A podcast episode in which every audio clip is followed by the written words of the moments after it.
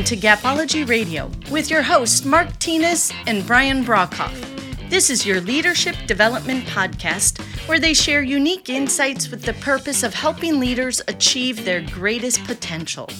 You can learn more by reading their books Gapology, Imbar, and Speed of Purpose, or by participating in one of their workshops. All of this and more can be found on their website, gapology.org.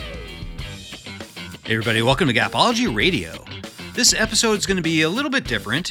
From time to time, we get inspired by different things meeting new leaders, interacting with new clients, even coffee with friends often provides snippets of inspiration that then gets rolled into our teachings, our workshops, and even this podcast.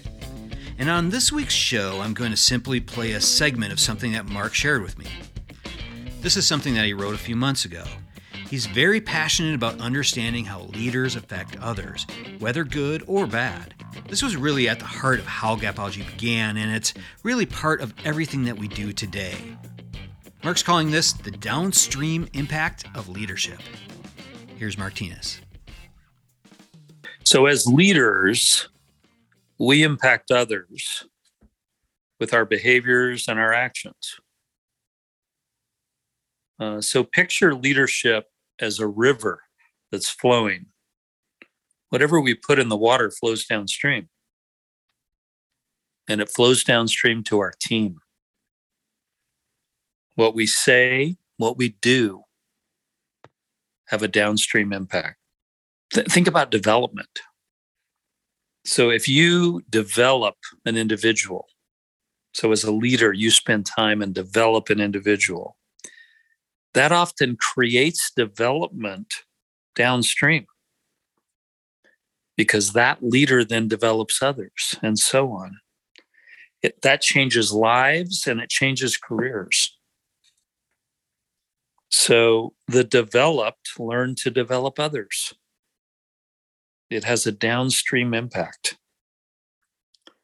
So a team given a purpose is more productive that has a downstream impact.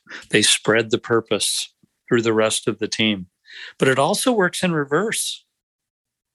A team working in a negative culture, a negative environment, seeing negative leader behaviors, they often take those behaviors on themselves.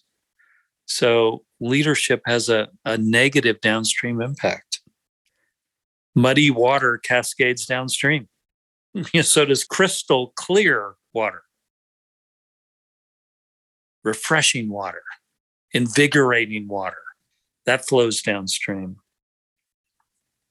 I read a study recently about parenting, and this is really no different when you look at downstream. Children of smokers are more likely to smoke children of Olympic athletes are more likely to become athletes, often Olympic athletes. What we say, what we do matters because it flows downstream. So, as leaders, here's uh, here's some quick takeaways. We need to be on purpose about what we say and what we do because it flows downstream you know and if we have a purpose that is helpful as well. But we need to be on purpose. We need to always set the example realizing that we're always on stage we're always on video whatever. We set the example. We need to model a behavior with words and actions that we want the team to emulate. That's downstream and then we need to be thinking about downstream and how it impacts others and use it to our advantage. It's a huge advantage. Many leaders, maybe most leaders, use it to their disadvantage.